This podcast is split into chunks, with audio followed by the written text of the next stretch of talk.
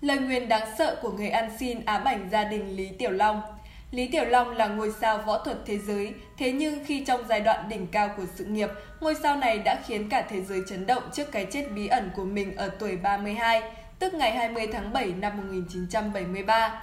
Cái chết chưa có lời giải của Lý Tiểu Long. Khi đang quay dở bộ phim Tử vong du hí, anh đột ngột qua đời vì chứng phủ não, trong khi tình trạng sức khỏe vẫn rất bình thường. Điều này khiến cho cái chết của anh trở thành một bí ẩn được cả thế giới lúc đó quan tâm. Nhiều người cho rằng vì lỡ đắc tội với hội Tam Hoàng mà anh đã bị ám hại. Trước khi chết, anh cùng Châu Hoài Văn, người hợp tác trong phim Tử vong du hí sắp tới, đến nhà nữ diễn viên Đinh Phối để bàn với cô về vai diễn trong bộ phim này. Lý Tiểu Long bỗng cảm thấy đau đầu nên hỏi mượn thuốc giảm đau của Đinh Phối. Uống xong, anh ta nằm lại giường của cô nghỉ ngơi. Châu Hoài Văn cũng ra về sau đó và hẹn gặp lại ăn tối vào lúc 9 giờ. Nhưng sau đó anh nhận được một cuộc gọi của Đinh Phối nói rằng Lý Tiểu Long đã qua đời. Trước đó mẹ của Lý Tiểu Long cũng nói rằng mình thường nói về cơn đau dữ dội. Cái chết của anh được nhiều người lý giải cho rằng quá lạm dụng thuốc kích thích và luyện công quá sức trong thời gian đó. Theo lời của Châu Hoài Văn thì ngôi sao võ thuật chết vì uống nhầm thuốc giảm đau. Giả thuyết được cho là hợp lý nhất chính là cái chết của anh là do đã đắc tội với các vị trưởng lão Hồng Kông. Cái chết của con trai Lý Tiểu Long giống hệt như cha mình, Lý Quốc Hào cũng chết đột ngột khi quay dở bộ phim Quạ Đen khi chỉ mới 28 tuổi. Khi anh diễn cảnh bị bắn, chính điều này đã làm mọi người cứ ngỡ. Sự việc diễn ra lúc đó chỉ là do anh diễn xuất khi ngã quỵ xuống đau đớn, máu chảy ra và ra hiệu mọi người khi bị một khẩu súng thật bắn ở cự ly gần thay vì súng giả.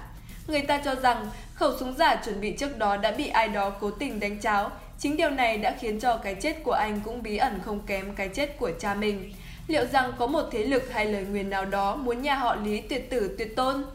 Lời nguyền người ăn mày dành cho nhà họ Lý. Sau cái chết của cháu mình, mẹ của Lý Tiểu Long bỗng giật mình nhớ về lời nguyền của dòng họ nhà Lý, được đề cập trong cuốn Gia Phả rất xa xưa từ thời ông nội Lý Tiểu Long. Khi đó nạn đói diễn ra rất nhiều người chết. Chính ông cố của Lý Tiểu Long đã gây ân oán với một người ăn xin, khiến nhà người ta phải chết cả bốn mạng người.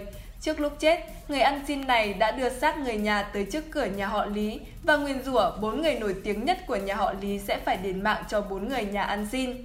Trước khi sinh ra Lý Tiểu Long, bố mẹ anh cũng đã mất đi một người con trai khác, do đó họ phải gọi anh là Tiểu Phụng, tên con gái để gây nhầm lẫn cho ma quỷ, theo quan niệm Á Đông.